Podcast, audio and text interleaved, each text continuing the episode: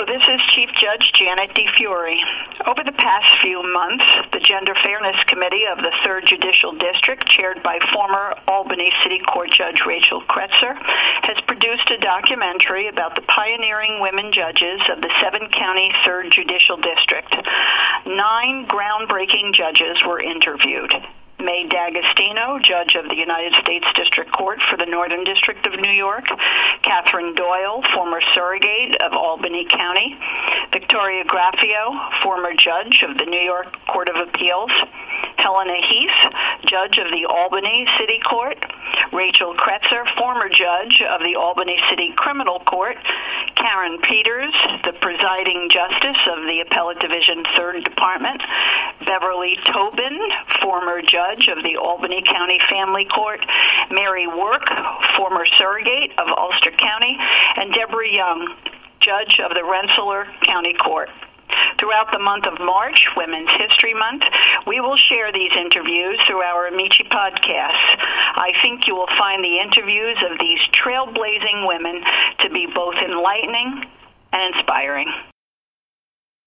I was trying to uh, achieve passage of a piece of legislation that I had drafted, and for example, I went into um, the office of the chairman of the Judiciary Committee in those days and um, was trying to talk to him about the merits of the bill. And he said, Well, can't we talk about this over lunch?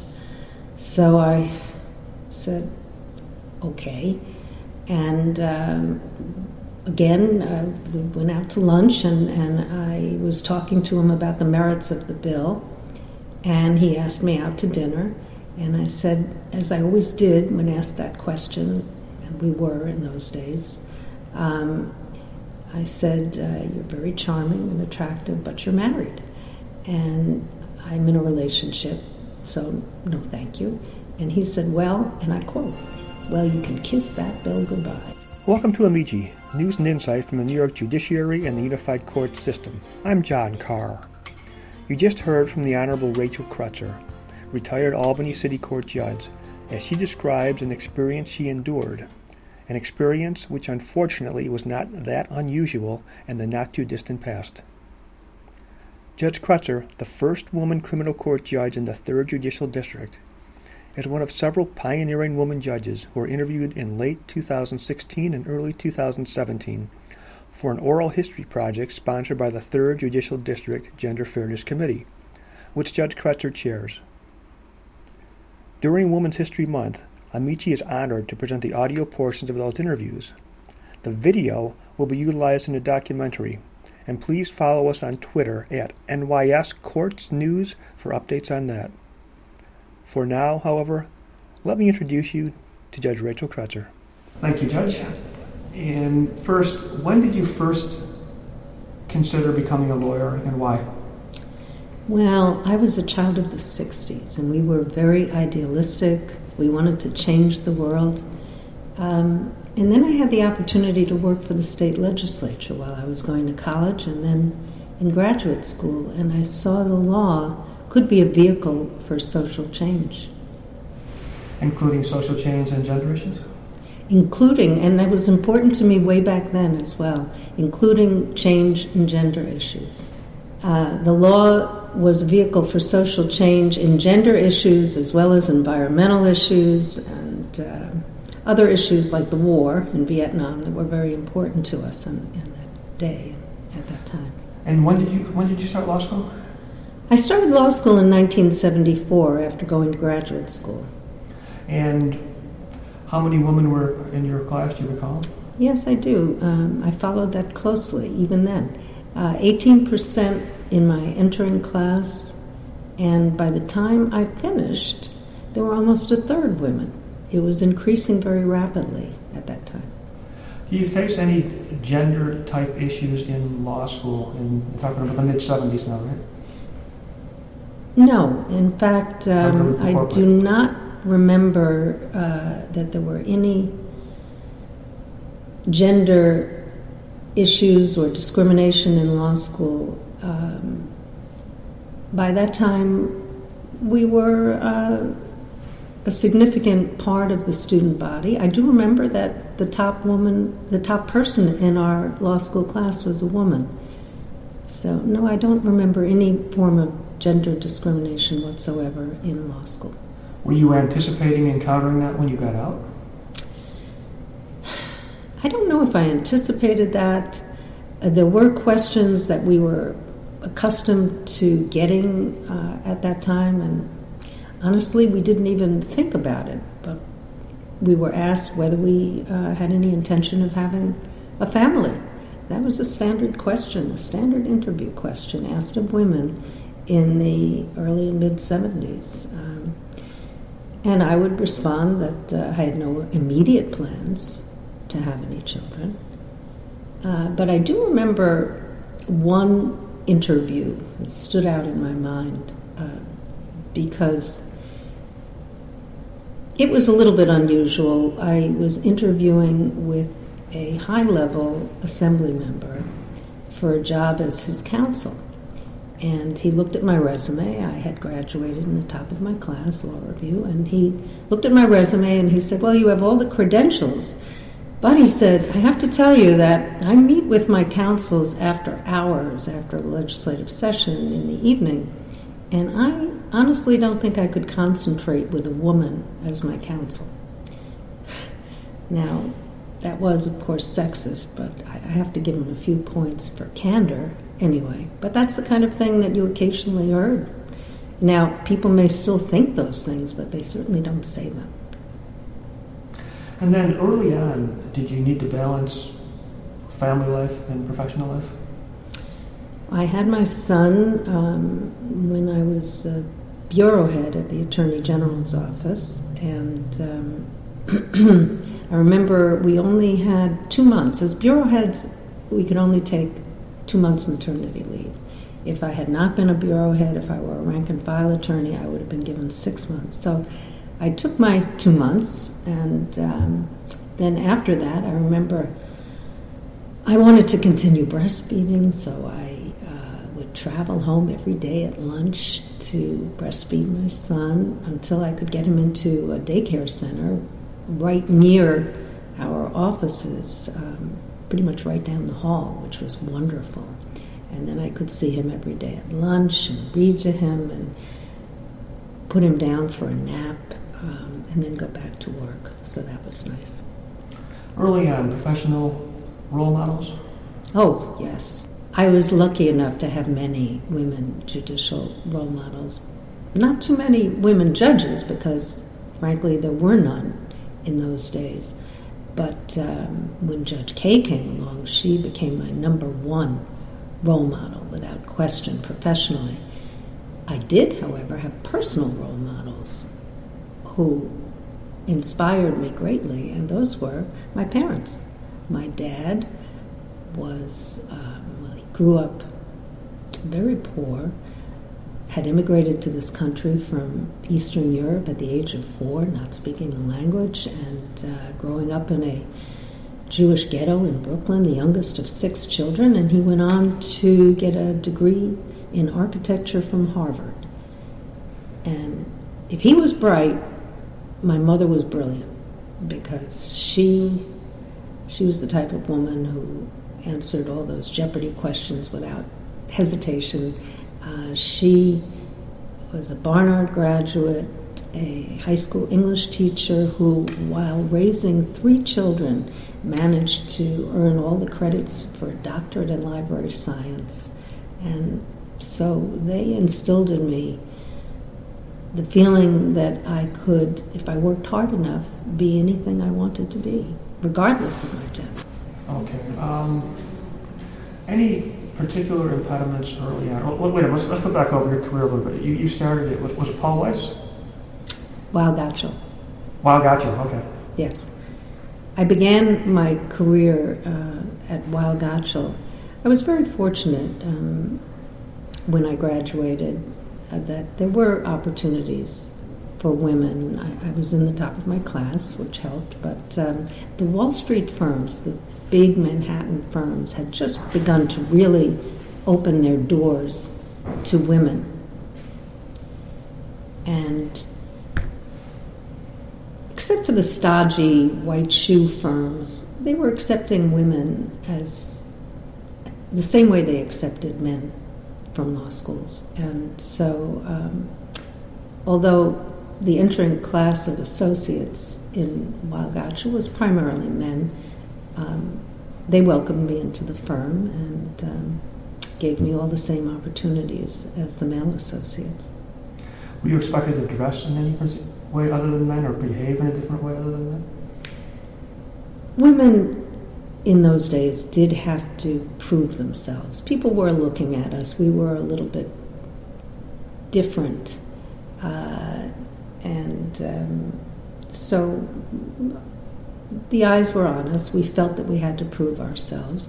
In terms of dress, um, there was definitely a code of dress for women attorneys. We had to wear skirts to court without question, which is a little ironic when you think that now uh, the majority of the judges of the Court of Appeals wear pantsuits every day to court. But in those days, it was a pretty strict code of dress for women. Whose rule was it? Was that just the, the culture, the firm, the judiciary? Who, who imposed that? It was more or less understood that women had to wear skirts. I don't remember any judge telling me. But then again, I wore the skirts because I understood that that was required of that me was the culture. in court. Yeah. And then after uh, while, Weil Gotshal, where, where did you go next?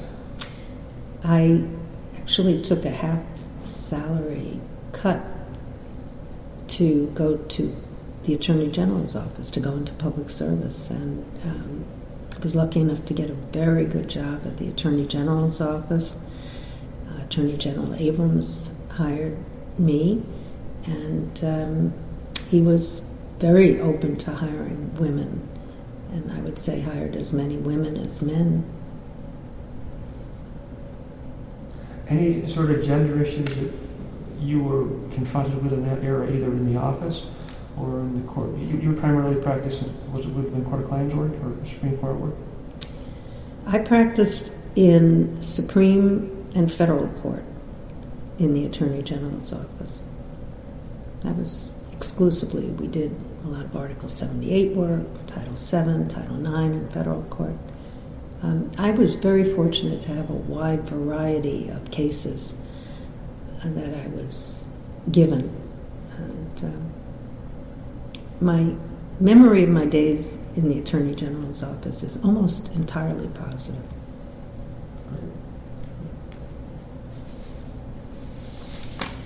How has the increased presence of women impacted the profession and the judiciary? I mean, right now, as you mentioned, the majority of the Court of Appeals is female. I don't remember how many are, women are on the fourth department, but, but enough to make it a majority of some panels, anyhow. Mm. Well, women have made great strides in the profession since I entered the profession in the mid 70s. But uh, we are still only about 20 percent I believe, in the third department. And when you consider the fact that we're 51 or 52 percent of the population and um, well over a third of the bar now are women, we still have a long way to go in achieving equality on the bench. And women always were, uh, when I entered practice, steered to the family court. Um, and I, of course, resisted that. But um, there were very few women practicing in the criminal courts, in the county courts, local criminal courts, very few women. And now, both my public defender and um, my ADA are women of color. So things have definitely changed. However, on the bench, um, in criminal courts, we still have a long way to go. Um, I was the first woman ever to serve on a criminal court bench in the entire third judicial district, and that was only 11 years ago. Since then, we have we now have one other uh, woman on the bench in Rensselaer County on the county court bench, and um, in all those years, uh, it's amazing to me that we only have two women uh, sitting on criminal court benches, to my knowledge, in the entire third judicial district, even to this day. Why do you think that is? The rough and tumble world of the criminal courts, uh, I think, was thought to be unsuited to women. And um, I remember when I began in my court as the first woman again ever to serve in that court. I remember walking through the door and encountering um, at the desk uh, an officer cleaning his high powered gun and uh, automatic, and then I walked past him. I heard the clanking of the doors to the cells below, the holding cells. I heard the defendants cursing. I, I walked past my colleague's chambers and saw the samurai sword that he keeps displayed right next to his desk. And um, I just, all the, everyone there was male. The officers guarding us, the, uh, the judges, um, everyone except the administrative staff was male, and it almost seemed like there was testosterone dripping from the walls in that courtroom, in that courthouse. Uh, and then I walked into my own chambers, and in my chambers, there were flowers all over the place from people who were kind enough to send me good wishes on my election to the bench. And um, it just seemed like an oasis. Those flowers contrasted with the rest of the courthouse. It seemed like an oasis from uh, that macho environment. Right. Um, let's talk about the election. How did you position yourself to be able to get a nomination? Well, I had worked for many years for other female candidates, and that that was something that I that is something that I recommend to young women um, if they want to learn how to get elected. It's good to work for somebody you believe in and help them get elected. Um, I did that, but I couldn't actively work in the Democratic Party because, as an assistant attorney general, we had certain ethical guidelines that prohibited us from doing that. Also, I would have had to take a leave of absence to run. Fortunately, um, Mayor Jennings um, appointed me based on merit because I hadn't been able to do much for the party. Um, and uh, after my appointment, of course, I had to run for office, and I um, had friends in the reform camp and the regular camp. And so, uh, just because I had worked with all of the factions of the Democratic Party over the years and was known to all of the factions of the Democratic Party, I was well positioned to avoid a primary. Did gender play a role positively or negatively at that time? Was the mayor looking to appoint a female? Was was it an issue? Was it was it an issue in any any way at all? At that time, I don't know that the mayor was looking uh, for a woman. Um, I do know that my gender had had hurt me in the past. Uh, by then, we're talking only 11 years ago it was much less of an issue, pro or con. But when I first considered a career on the bench um, in the 80s, there were, well, let me backtrack. There were no women on the bench in the late 70s when I entered the field of law, in the early to mid 80s, no women. Finally, um, we the Women's Bar, and I'm a past president, met with the party leaders and tried to make them aware that there were qualified women out there who wanted to be judges. And um, I, at that time, was not advocating for myself. I barely had my 10 years in that's required to be a judge. I was advocating for other women. But I remember the party leader, who was very powerful and a longtime party leader at the time, um, saying, Well, we offered it to Mae D'Agostino, and she said no. And I said, well, that's wonderful. She's she's a remarkably talented woman. That that's wonderful that you offered it to her. Um, the fact that she wasn't willing to take a pay cut in order to go into public service, you know, is unfortunate. But we were flabbergasted. We were flabbergasted that the party actually believed that Mae D'Agostino was the only woman in the entire Capital District qualified for the bench. But that's what they thought. Why? Uh, they're very, they were very old-fashioned traditionalists in, in those days. Um, there was a network. Most judges of the day went to the Christian Brothers Academy, and they all knew each other. In fact, there were families. They, um, you know, there was there were families with many judges, um, and it was a fairly closed network, and especially closed to women. Now, to complicate matters, I was a known women's advocate. So if they were uneasy with women, they were certainly uneasy with women's advocates. So I, I believe that it was not just my gender, but my advocacy that perhaps held me back. Hmm. Now, why, why do you think they were um, willing to consider Mae? Do you think it's because well, Mae, she was in the courtroom so much and they, they were aware of her? Mae is outstanding. Mae is outstanding. And uh, even they had to recognize that she was such a well known trial attorney, so successful. Um,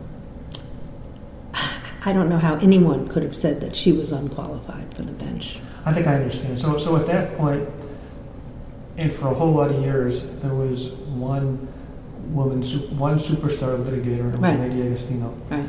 And all the judges knew her and knew of her, and most of them, most of them had, I mean, she'd appeared before most of them. So, so, so I think I'm, I, I think I'm getting the way, the way it worked. And then because she, because she had come to their attention in that way, she was probably in their mind the only one out there. Also, I think honestly, they believed uh, that because they had offered it to a woman, they'd done their They were off the hook. They were off the hook. They could wait another 10 years. Those were the days, and that was the way they thought. Fairly, well, pretty early in your career, the uh, Court of Appeals, in its 130 year history or something by that point, had never had a woman sitting at the bench. And then 1983 comes and Mario Cuomo puts Judith Kaye on the bench. What did that mean to you and other women lawyers? Oh, it meant the world. Oh, we were thrilled.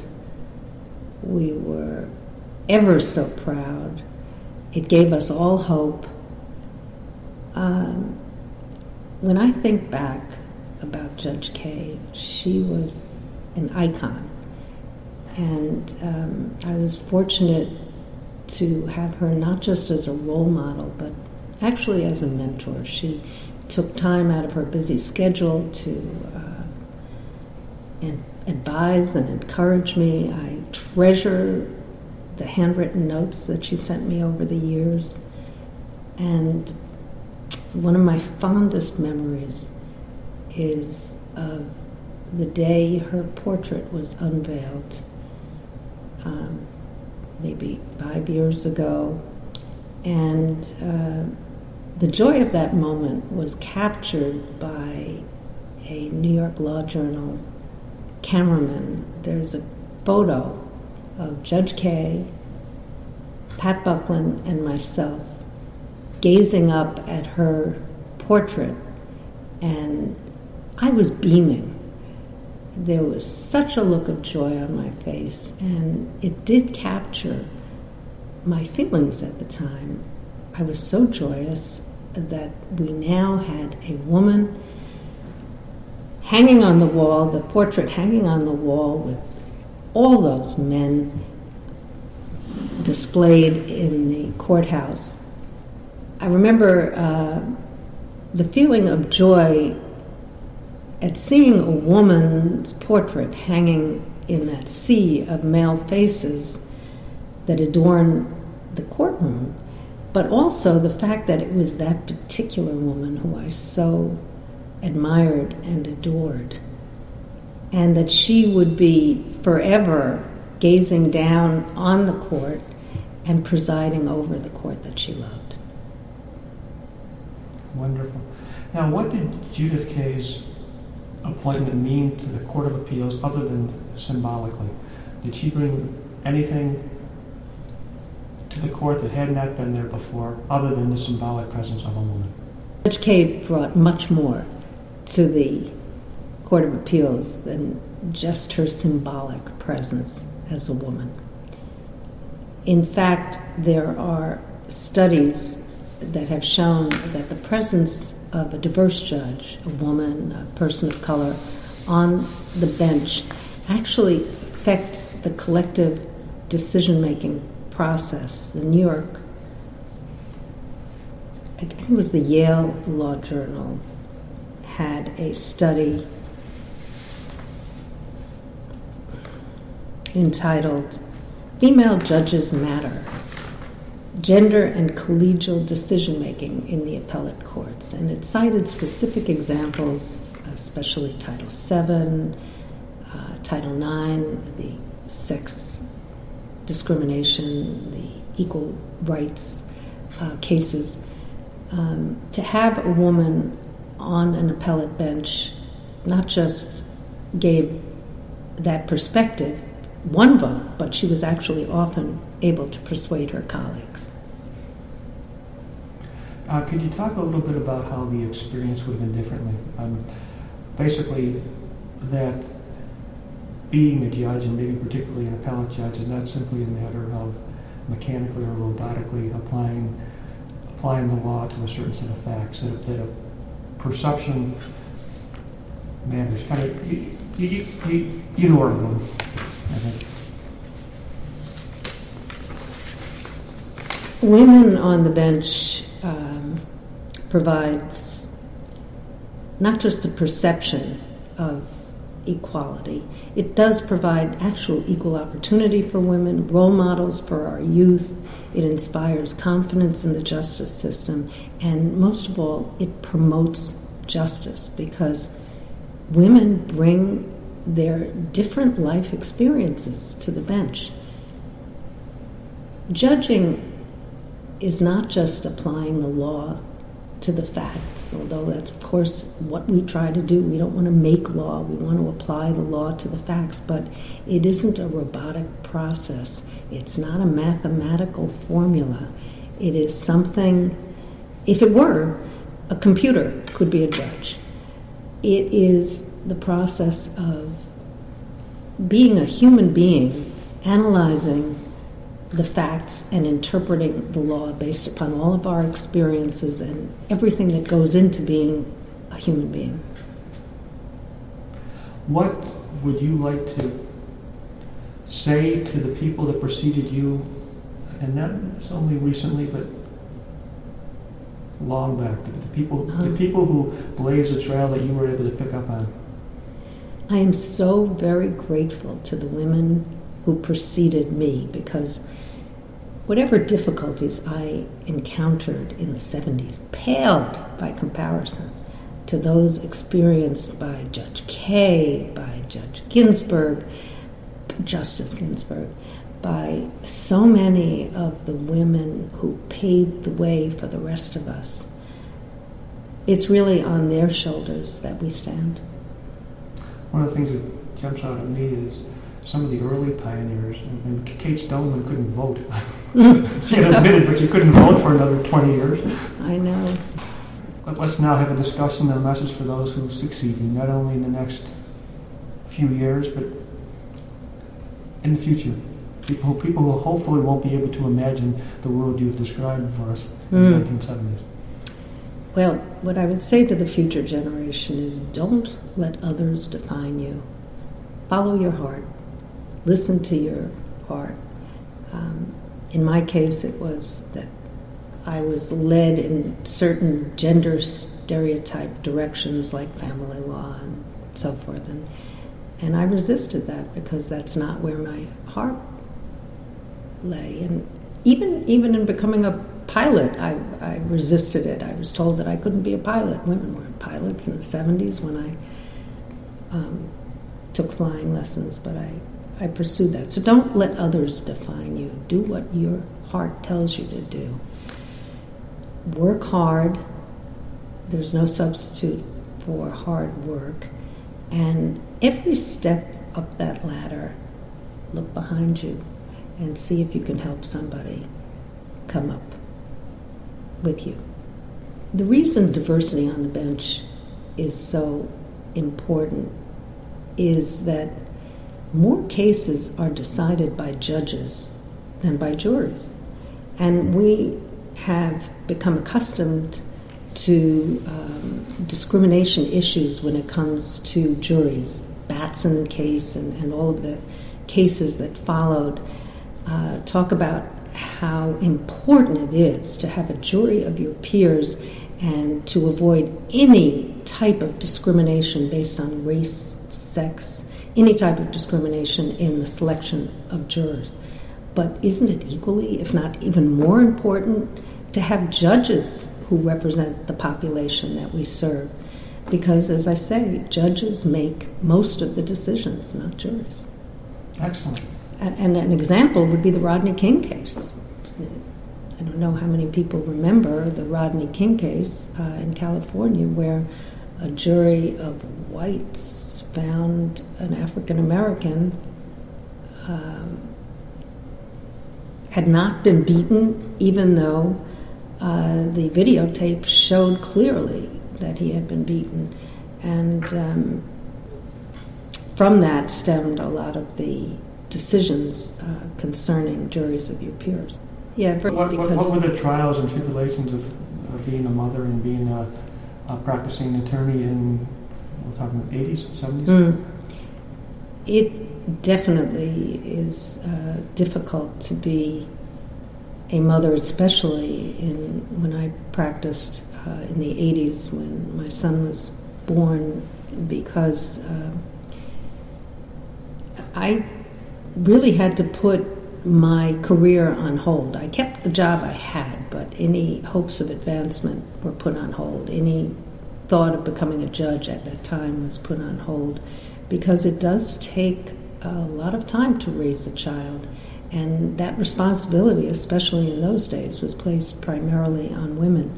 Now, I've served on a number of panels um, geared to women talking about how to become a judge or about the role gender plays in being a judge. And often the question is asked of me can a woman have it all? Can she have children and a successful career? And then I look down the row of panelists and I see all these women, friends and women I admire on the bench who've been such an credit to the bench, such wonderful judges, but at what sacrifice?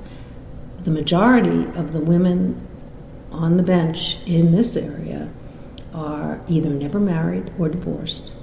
Uh, the majority of the women on the bench have no children of their own, uh, or if they do, they're adopted.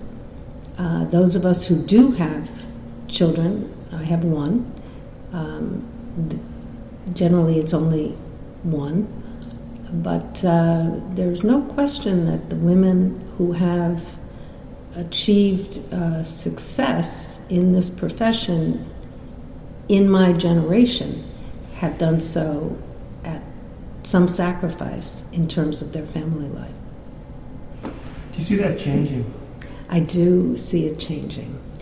I see now, I can think of women on the bench who uh, are happily married and have two, maybe even three children. They're still rare, but uh, the young women, I'm starting to see that. And so I'm hopeful that that will change in the future as young men, as their spouses assume a greater role in childbearing. When I was in law school, um, I had some excellent professors, and I have fond memories of several of them. But unfortunately, I didn't have women professors in the mid 70s, none. And um, it was, we, women were just entering law school in numbers, and there were very few female professors in those days. Uh, and I can't remember any women professors that I had. And I'm trying to remember if we had any in the school. We might have, but um, very rare. So young women in those days had very few role models. What was it, what was it like working in the legislature as a young woman in, in the 70s? Well, the positives were that it gave me a love of the law, um, but there were no women, or virtually no women legislators in the mid 70s when I was working there, and no women councils, none whatsoever. So all women, myself included, uh, were deemed to be secretaries. It was assumed, even though I was drafting the bills, and it was my role to draft and pass uh, bills for my boss, Senator Donald Halperin, everybody just thought it, I was his secretary. Now, secretaries are wonderful. I have great respect for secretaries, but that was it for women. We were, they were all secretaries. There were no other roles in the legislature for women.